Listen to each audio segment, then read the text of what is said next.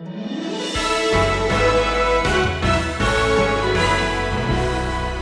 your prayer life something that's relegated to a portion of your day, or is prayer your constant companion?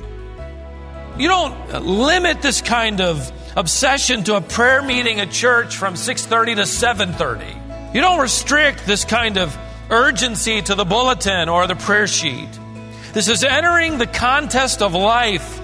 And every time you hear the words, as it were, from the gamekeeper saying, On your mark, get set, you say, Wait, I need people praying for me.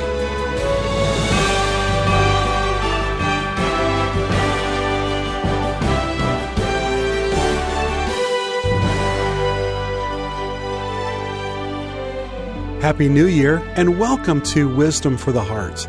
Stephen Davey is the president of Wisdom International and your Bible teacher for this daily program.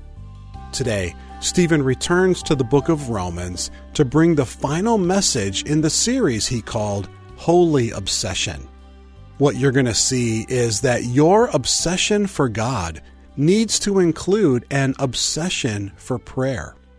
You're going to learn some important principles about your prayer life today in the lesson Stephen called On Your Mark, Get Set, Pray. Open your Bible to Romans 15 as we get started with today's message. Beginning with verse 14 of Romans chapter 15, we have already discovered Paul's obsession with godly living. We have discovered his obsession with the glory of God, his fixation on the grace of God, his passion for the global cause of God. And now, here, as we reach the end of the chapter, we discover Paul's obsession for praying to God, an obsession for intercession. Look at verse 30. Now I urge you, brethren, by our Lord Jesus Christ and by the love of the Spirit, to strive together with me in your prayers to God for me. Now, if anything, you get the idea that Paul does not view himself as a lone ranger. He doesn't view himself as outside the body of Christ, but a part of the body, and he is asking the body of Christ for help. I mentioned in our last session that this is, in effect, a, a, missionary letter asking for support. Earlier in verse 24, he is asking for help. The word literally uh, means financial help, help with food. So he's very practically asking for help. And now he, he moves on. Beyond that, he is now, as in any good missionary letter, going to ask for prayer. But he doesn't just ask for prayer. His words are packed with emotion and intensity. I urge you, brethren, from parakaleo, I beg you, I exhort you, I plead with you. Donald Grey Barnhouse said, This particular word is packed with the urgency of an SOS. It, it, is, it is terribly important that you pray for me. Now he goes on to say, if you think it's just on my account, remember, ultimately it is for our Lord Jesus Christ and by the love of the Spirit. In other words, Paul is asking for prayer, but he's also reminding the believers that true prayer ultimately seeks the glory of Jesus Christ and the unifying call of the Holy Spirit on the body. Paul wants people to join him who want to see Jesus Christ honored and the Spirit of God demonstrated through the love of the Spirit in the body of Christ. I urge you, I summon you, I beg you. Same word he uses in chapter 12, verse 1, where he says, I urge you, same word, therefore, brethren, by the mercies of God, that you what? That you present your bodies a living sacrifice to God. How important is it for the believer to give his body to God? It's really not an option, is it? Paul now employs the same verb here. He says, as if he says here, it isn't an option for this either. Just as you must give your body to God, you must pray for me. Pray that Christ will be honored. Pray that the Spirit of God will unify the body. Paul goes on even further in verse 30 to say, Strive together with me, labor together with me in your prayers to God on my behalf. Some of you men are young enough to have been in the delivery room with your wives. The older guys, you were never allowed in. Younger guys bring in their video camera, set the whole thing up as if somebody would want to see it later. But you get all the, all of it on film. And I remember being in the delivery room with Marsha when we were about to have our fourth child, and I say we generously. If it were up to men to have babies, the world would have none. Not one ever. Never. Right, men? Be honest. In that delivery room on that Halloween night, I'll never forget the intensity of my wife's pain as she gripped my arm and looked up to me with her blue eyes filled with a mixture of agony and pain and fear. And she said, Help me. Never forgot that. I never felt more helpless in all of my life in the face of her agony. That's the intensity of this word. Strive with me. Enter into my sunagonizomai, gives us our word agony. Enter into my agony with me. Will you help me? Literally, agonize with me. It's the only time this compound word is found in the entire New Testament.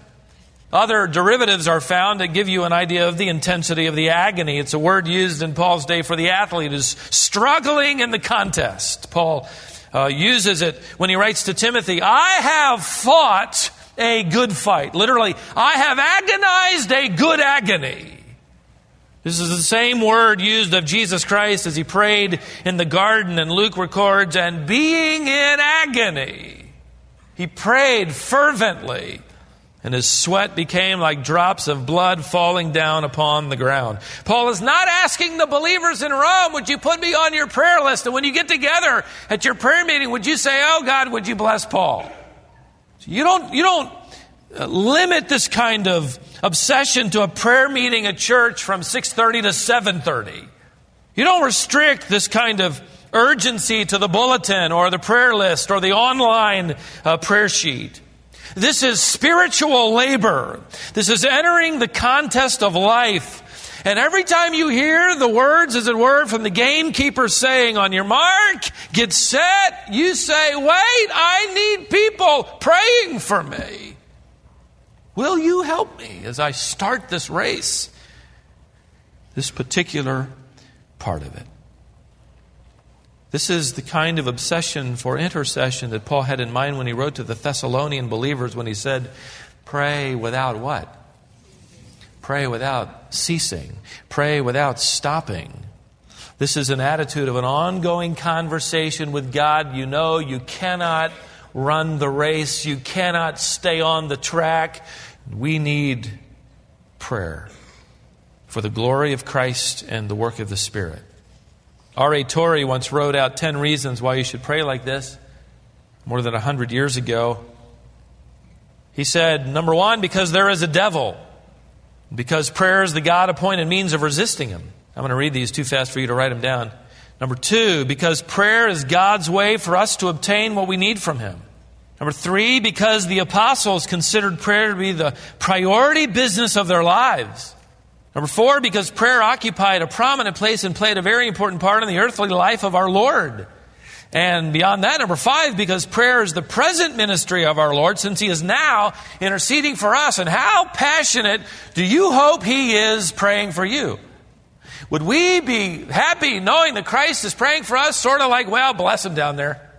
Okay, here I am in that part of the list. Bless Stephen and Cindy and John and Susan and whatever. Because Prayer is the means God has appointed for our receiving mercy from Him. Seventh, because prayer is the means of obtaining the fullness of God's joy. Eight, because prayer with thanksgiving is the means of obtaining freedom from anxiety. Number nine, because prayer is the means by which we are to keep watchful and alert. Number 10, because prayer is used by God to promote our spiritual growth, bring power into our work, lead others to faith in Christ, and bring all other blessings to Christ's church. And number 10, he just sort of dumps the rest of it in there. After reading a list like that, the question is not should we pray, but how can we afford not to? I wonder if Reuben Torrey was passionate about prayer because of his own story. Perhaps he never forgot that one night as a Yale student, overwhelmed with grief and guilt over his sinful lifestyle, he decided to take his own life. That night in 1875, he stumbled across his dormitory room to a wash basin looking for a razor so he could cut his wrists. In such guilt and anguish over the rebellious life he was living, having rejected the gospel of his mother and father, he couldn't find his razor, but suddenly became overwhelmed with conviction to pray. Unknown to him, his mother at that very same hour at night was compelled inwardly to get on her knees and begin praying afresh for the salvation of her son. And at that hour, they would discover later, it was that hour, Reuben knelt by his bed and gave his life to the Savior. R.A. Torrey went on to become the president of Moody Bible Institute and later the dean of Biola. Significantly used by God, he would remain passionate about prayer his entire life. You can only Imagine why. Now, as any good missionary letter will model, Paul isn't satisfied with saying, Pray for me. He will give three very specific requests. The first one appears in verse 31. Each of these appear with the word that, at least in my translation. That I may be delivered from those who are disobedient in Judea. You could write or summarize that one prayer request with one word, and maybe write it in the margin of your text as I have. It is the one word safety. Pray for my safety. Nothing wrong with that. Paul was enemy number one of the Jewish people. His face was plastered on bulletin boards in every post office in Jerusalem, I would imagine.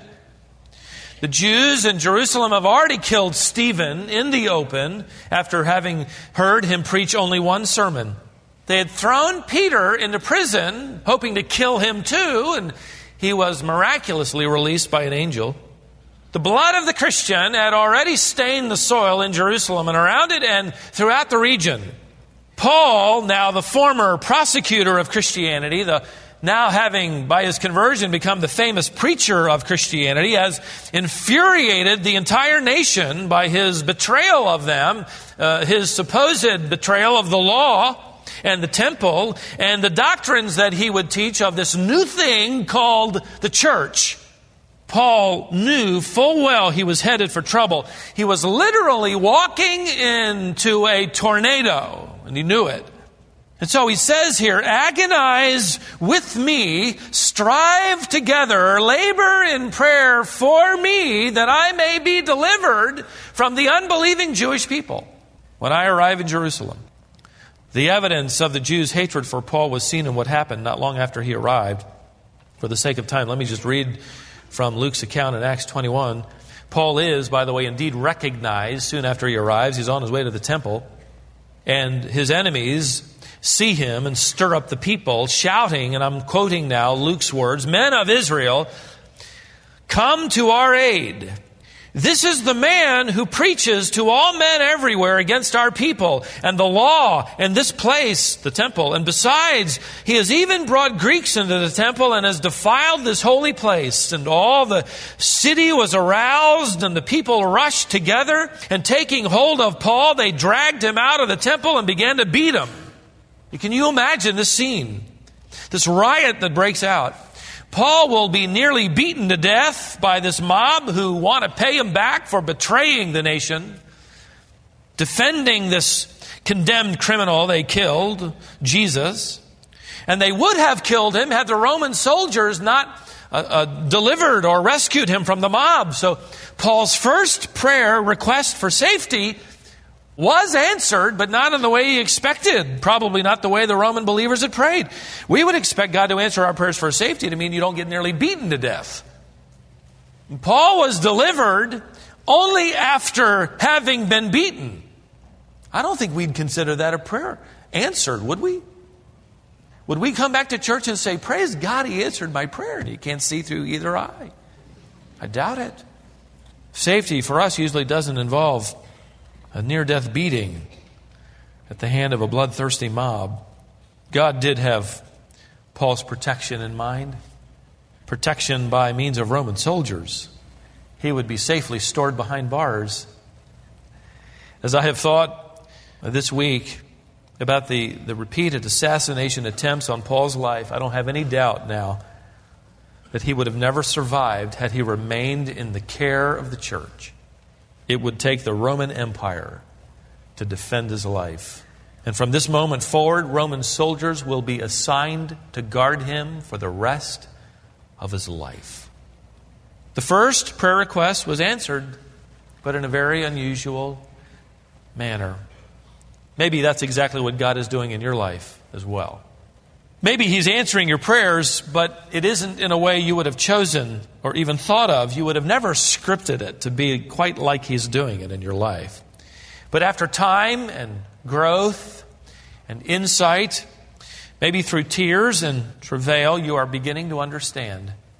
Maybe you've just begun to know what this kind of agonizing prayer is really like. Maybe you are just now beginning to learn how to pray. The second prayer request is equally, if not more significant, to the cause of Christ and the love of the Holy Spirit. Notice the middle part of verse 31. And that my service for Jerusalem may prove acceptable to the saints. The first prayer was for safety, this prayer is for service. You need to remember that the relationship between the Jew and the Gentile was abominable in Paul's day. Throughout the ministry, even in the church, there were Jews who never came around. They argued with Paul. They debated with Paul that Gentiles need to become Jewish if they are to enter the church. Created all sorts of conflict. So Paul had, if you can imagine this, storm he's about to enter. On one hand, Jews who want to kill him, Jews who are cool to him, who don't like him, who don't appreciate him. And he's walking right into the middle of it with this gift, this offering, and he's hoping to heal some of the rift. He's hoping it will encourage the unity of, of the body in the love of the Spirit. Money given by Gentiles, he's now going to give to Jews. So much of the challenge is lost, but the questions would be asked Would the Jews be offended? They could be. Have you ever tried to help someone and offer them help and they've been slightly offended with, I don't need your help? Would the Jews view it as the Gentiles acting in a superior way, a condescending way? Here, let us help you. Would they think that the Gentiles were just trying to buy their affection and buy their way out of the rift? All these were possibilities. Because of time and distance, we don't understand how deeply the rift was. But imagine, for a moment, if you would, what it must have been like. Imagine how they were raised. There would be inscriptions. Some of them have survived to this day one of them discovered in 1871, I've seen a picture of it. Translated, it says, No Gentile is to enter within the wall and this embankment around the sanctuary. Whoever is caught will have himself to blame for his death, which will follow. The signs were clear Gentile trespassers will be killed. Now you can understand why a Jewish man got up and every morning in his Orthodox prayers he prayed, among other things, I thank God that I was not born a Gentile. And suddenly, by means of the gospel of Jesus Christ, a Jewish man comes to faith in Christ and he discovers that in the sanctuary with him is a Gentile that the ground at the foot of the cross and into the church is level. There are no 19 steps in the church. In fact, there are no concentric circles. Everyone, male, female, Jew, Gentile, slave, or free, all have equal access to God. This is the church. But it was also new, and for the Jew, also humbling. So, would they accept Paul's gift of money from Gentiles? That's why Paul asked. This is urgent. You've got to pray with me that the saints in Jerusalem will receive the gifts of their Gentile brothers and sisters in Christ. Well, good news. This prayer request was answered exactly as they hoped. Luke recorded the event. When we had come to Jerusalem, the brethren received us gladly. Praise God for that. And he goes on to say, and after Paul had greeted them, he immediately began to relate one by one the things which God was doing among the Gentiles. And I'm thinking, uh, don't press your luck, man. Stop. Just give them the money. No, I'm going to tell them what God is doing among the Gentiles. Every event. Why? They need to hear it. They need to grow too, stretch, develop. And Luke reports that their response to Paul was, and when they heard the news of what God was doing among the Gentiles, they began to glorify God. Amen? Amen. His service to the saints was acceptable. There's one more prayer request, verse 32. He says, So that I may come to you in joy by the will of God and find refreshing rest in your company. The first request dealt with safety, the second with service, this one with his own spirit. In a rather tender and open way, he says, Listen, I just, I got to get recharged. I want to come and have the batteries of joy just sort of reinfused, and I want to come to you and, and rest. One author said that Paul is desperately wanting to drop anchor in the quiet haven of the assembly in Rome and rest. He had left Ephesus in an uproar. He had conflicted with Corinth over their immaturity and sin. He had written sharp words to the Galatian church leaders. He just wanted to rest. He wanted to spend time refreshing his spirit and he wanted to recharge his batteries with joy. Lenski writes, This was the longing of his soul. But we know, don't we? Paul will be arrested in Jerusalem and wait several years before arriving in Rome, as we said, not as a pioneer, but as a prisoner. How did the church in Rome receive him? Were they a haven for him? Well, I wish I could tell you a different story. But we know that when he first arrived in Rome, only a few believers came to represent the church, and only a few stepped forward at first, and only at first. They were afraid of his chains. They were afraid of the Romans. They were afraid of persecution. I'm not sure I would have acted any differently. Do you? And so, in his final letter to Timothy, before he will be martyred, Paul wrote of the Roman believers' fear and timidity. Listen as he writes Timothy, you are aware that everyone here turned away from me. But may the Lord grant mercy to the household of Onesiphorus, for he often refreshed me. Recognize that word? He was not ashamed of my chains. But when he arrived in Rome, he searched for me eagerly and found me. May the Lord grant him mercy. So Paul was refreshed after all, but not like he prayed. It wasn't the haven of the assembly, it was the haven of one family who dared his own safety and came to Paul. But does that mean that Paul lacked joy? No, that prayer request was answered too. It would be in Rome, while under house arrest, that Paul would write his little letter to the Philippian believers. And it is a letter drenched with joy. Sixteen times in that letter, he uses the word joy. So Paul had discovered God's will was different from his prayer requests, didn't he? Just like yours and mine. But he was willing to allow God's Spirit to change his spirit. So that even in the face of dramatic reversals, Paul indeed came to Rome and he discovered joy. He writes in verse 31 a rather common Jewish benediction, but significant. Now, the God of peace be with you all, amen. It is the God of peace that will meld your hearts together as Jew and Gentile. It is the God of peace who will make us one. May the God of peace be with you all. Let me draw three truths from this scene. Number one, spiritual maturity does not automatically uh, erase the pain of an unsettled heart. It does not automatically erase the pain of an unsettled heart. Paul was facing danger and battle and hatred and prejudice and conflict and possibly death with, with such unsettled feelings. It wasn't, you know, chin up, no sweat, I can take it. It was, Would you please pray with me and for me? Secondly, a disciplined prayer life does not automatically erase the potential of unanswered prayer.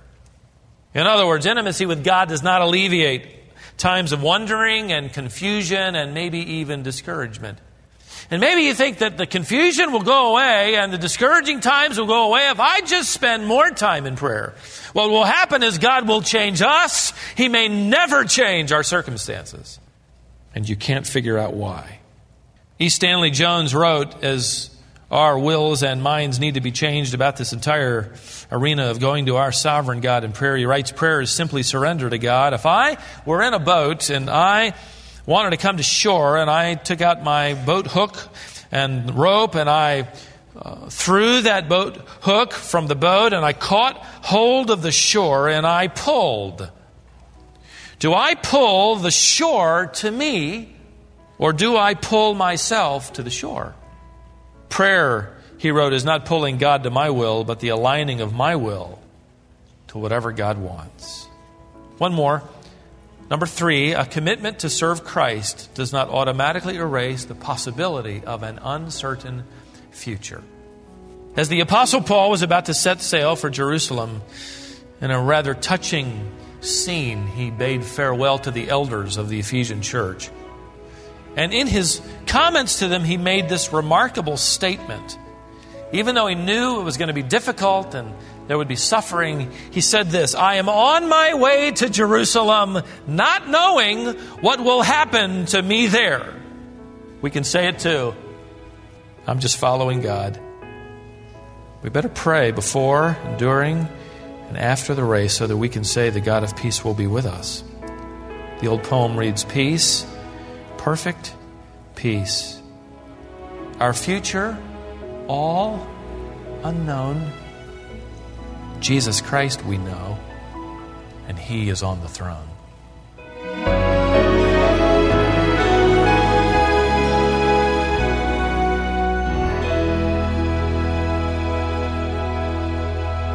With that reminder, we bring this lesson, as well as our current series, to a close. This is Wisdom for the Heart, and Stephen Davey has been working through a series entitled Holy Obsession from the book of Romans. If you missed any of the messages in this series, we've posted them to our website. If you go to that website and search for the series Holy Obsession, you'll be able to listen to each message or read the manuscript. Today's the last day for us to offer a special discounted price on Stephen's book entitled Holy Obsession. Our office is closed today, so you'll have to visit our website to take advantage of this offer. It's wisdomonline.org. Join us next time for more wisdom for the hearts.